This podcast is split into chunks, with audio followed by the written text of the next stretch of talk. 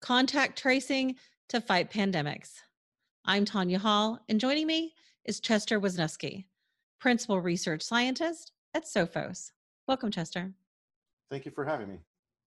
Give us a brief summary of your cybersecurity background and tell us about the work that you do at Sophos.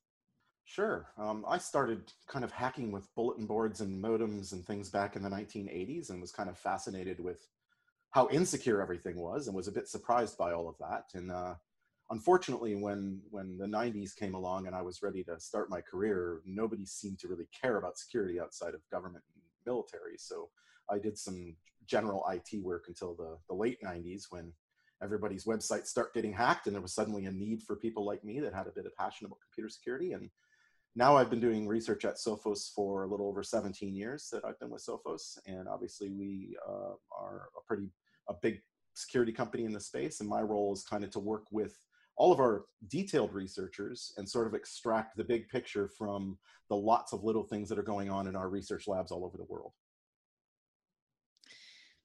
Let's get to it. Contact tracing apps have been widely praised as a solution for tracking and diminishing the spread of COVID 19.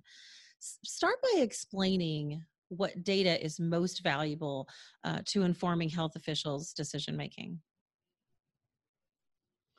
Well, I'm not an epidemiologist, but my understanding uh, in looking into these apps for the last few weeks uh, and, and some of the experiments, if you want, want to call them that, that have been going on, like uh, the UK is testing their app right now in the Isle of Wight, and Australia's had an app out there for a little while. Uh, some other European countries have also uh, put out some apps the, uh, using various technologies. And one of the biggest things it looks like health officials are looking for is to identify hotspots or flare-ups that uh, they can identify more quickly. The, there may be multiple reasons for that. They may want to uh, move medical staff into those areas to be ready for a, a resurgence in a hospital where they need to improve treatment. Uh, it might be so they can do more contact tracing within that area to identify how the spread is occurring. Uh, maybe there's someone who's asymptomatic and doesn't know they're sick that's spread spreading it and hurting others. So a lot of it has a tendency to be as an assisting tool to other things that are going on, like positioning medical supplies, medical personnel, and also assisting the manual contact tracing process that most uh, are engaged in now. Tell us about Apple and Google's contact tracing technology and why the Venn diagrams don't overlap. Well, it's it's interesting to me because uh, to be fair to Apple and Google, the the proposed API that they released last week uh, is one of the the most privacy preserving ways you could go about this. So I know that was their goal, and I think they achieved that goal, and it is incredibly uh, pr- privacy centric, if you want to call it that. Uh, and that comes with pros and cons, and uh, the challenges with that uh, on the bad side are that information I just talked about that public health officials want, they don't get if you use this system. Uh, the system is entirely private, and what happens is your device is gathering up the IDs of all the other devices that it can see over Bluetooth and it keeps those IDs local to your phone and never shares them with the, the cloud, and that's part of the privacy preserving nature of it. And then if you are sick and maybe you test positive, or maybe you're symptomatic and your health officials tell you that you should self report, you can press a button in that app.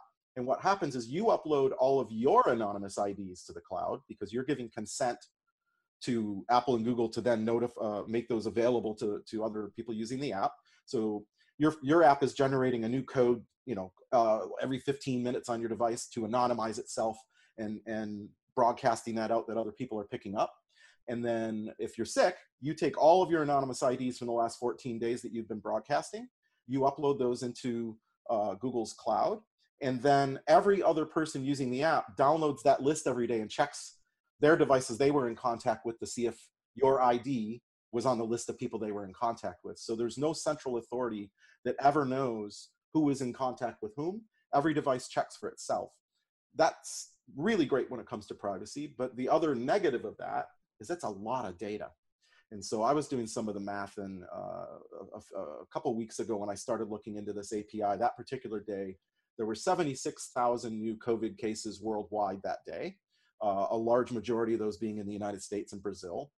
And 76,000 people's data is around 30 megabytes of data to download if all those people self-reported in using Google and Apple's API. So you start adding that up, and it turns out that's more than a gigabyte a month of data you'd be downloading just for this one app. And for many people, that would be uh, a reason they may not load it because it's going to hurt their data caps. So there's a lot of moving parts with this stuff. And so I think a government that is going to adopt Google's and Apple's API to get good um, uh, penetration of the devices functioning well, because that's the, the key to using their APIs, uh, I think would need to work with their cell phone carriers to zero rate that data because I think that'd be a big turnoff for a lot of people to, to consume half or a third of their data plan for the month uh, just by using a COVID app. What about Bluetooth? How could Bluetooth data help if, if it were allowed? Well, this is the challenge. You can't do Bluetooth effectively on iPhone unless you use Apple's API. And so that means people that the, the existing apps that don't use Apple's API uh, are not really working well on iPhones. And in Western countries, obviously, we have lots of iPhones. Bluetooth in and of itself, of course, is a big challenge. Uh, I'm standing uh, uh in front of this camera in a condo in a very high, uh, densely packed area of a city, just outside of a window overlooking a sidewalk. If I were running one of these apps right now, I would likely have a lot of false positives from the people who stop outside that window to have a cigarette, where they're out there for 15 minutes or more, and my app would potentially detect them as being within two meters of me uh, I also um, can, there's a television on the other side of this wall next to me that belongs to my neighbor. And I can see the Bluetooth from that all the time when I'm going to connect up to my headphones or whatever. I see the Samsung TV that's right here. So if my neighbor's sitting on the other side of the wall, we're not in contact, but we're still going to be in contact. And of course, radio waves are not predictable. Um, uh, the, the air is a, a, a difficult medium, especially things like the human body. I mean, we're just really big wet sacks of meat human bodies are and they block radio waves really really well right? So if you go with your iphone in your back pocket and you go strolling down the street and i'm in front of you i'm not going to pick up your bluetooth signal at all because your meat is blocking that radio from going through your body right? Whereas if you're holding your phone out in front of you people behind you are probably not going to detect your beacon either. So this is a very imperfect technology uh, and i think what we all have to keep in mind is the use of this is meant to be an assistance to other things that we're doing. Um, the idea that you a contact tracer would ask you who you've been in contact with, you won't know the strangers you might have been in contact with at the supermarket or Costco or something, right? So this helps with that problem, but it doesn't help notify everyone that you may have been in contact with simply because of not everyone loading the app and a lot of complexities with radio. So, besides being a big sack of meat, is, is there a role for humans in the contact in contact tracing? Absolutely. I mean, I, I, I think it's critical, and I, and everybody seems to be ramping up, uh, depending on which country you're in uh, and how bad the crisis has been. Obviously, that will require different amounts of resources. But I, I think the app combined with human intelligence uh, is an ideal situation. I'm, I'm disappointed that the app's not going to be able to provide public health authorities with the information they need to identify hotspots. I think that's a real flaw with Apple and Google's system. Uh, it's a challenge because they don't want this to become an authoritarian tracing tool that tracks you around either. So there's there's some balance somewhere in the middle there. Uh, but even even the privacy preserving Apple Google way combined with human tracers, I think will make an important difference in um, potentially notifying those anonymous strangers you don't know, while the contract tracers can maybe identify the people that you do know and know the patterns of uh, and put those two things together is a pretty good thing. Uh, you know, I, I, I almost see this in this bad economy. There's a lot of people that are unemployed with a phone. So it seems like you could train those people to be contact tracers. And, uh, you know, I almost think of it like a works progress administration project. We need, we've got hundreds of thousands of people out of work and we need hundreds of thousands of contact tracers. Let's take advantage of that and use that, uh, uh, that those jobs to help get the economy rolling. Is it possible to achieve an acceptable balance between data gathering, tracking, and privacy in uh, in contact tracing? It all comes down to trust, because um, I think you need a reasonably high number of people using these apps, so you have to maintain trust. The UK's approach to me so far seems to be the best, but the problem they're having is it doesn't work on their iPhones um, because it's uh, it's not as private as Apple wants them to be. Uh, what they do in the UK is they gather the first half uh, of your postal code, which um, depending on which country and those things work differently. Here in Canada and UK and and uh, some other countries, that part of your postal code would be the equivalent of maybe your neighborhood or uh, county, for example.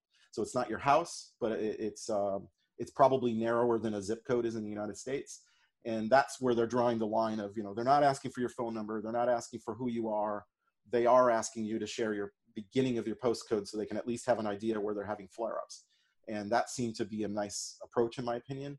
Uh, the challenge with that is it's possible to de-anonymize people, and and as long as that's true, some people aren't going to trust it.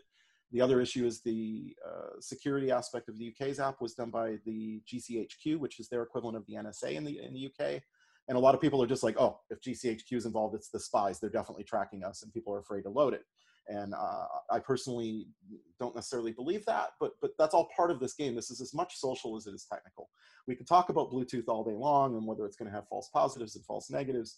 The thing is, to this for this to succeed, we need a lot of people to use it, which means they have to have faith and trust that their data is going to be kept private and secure.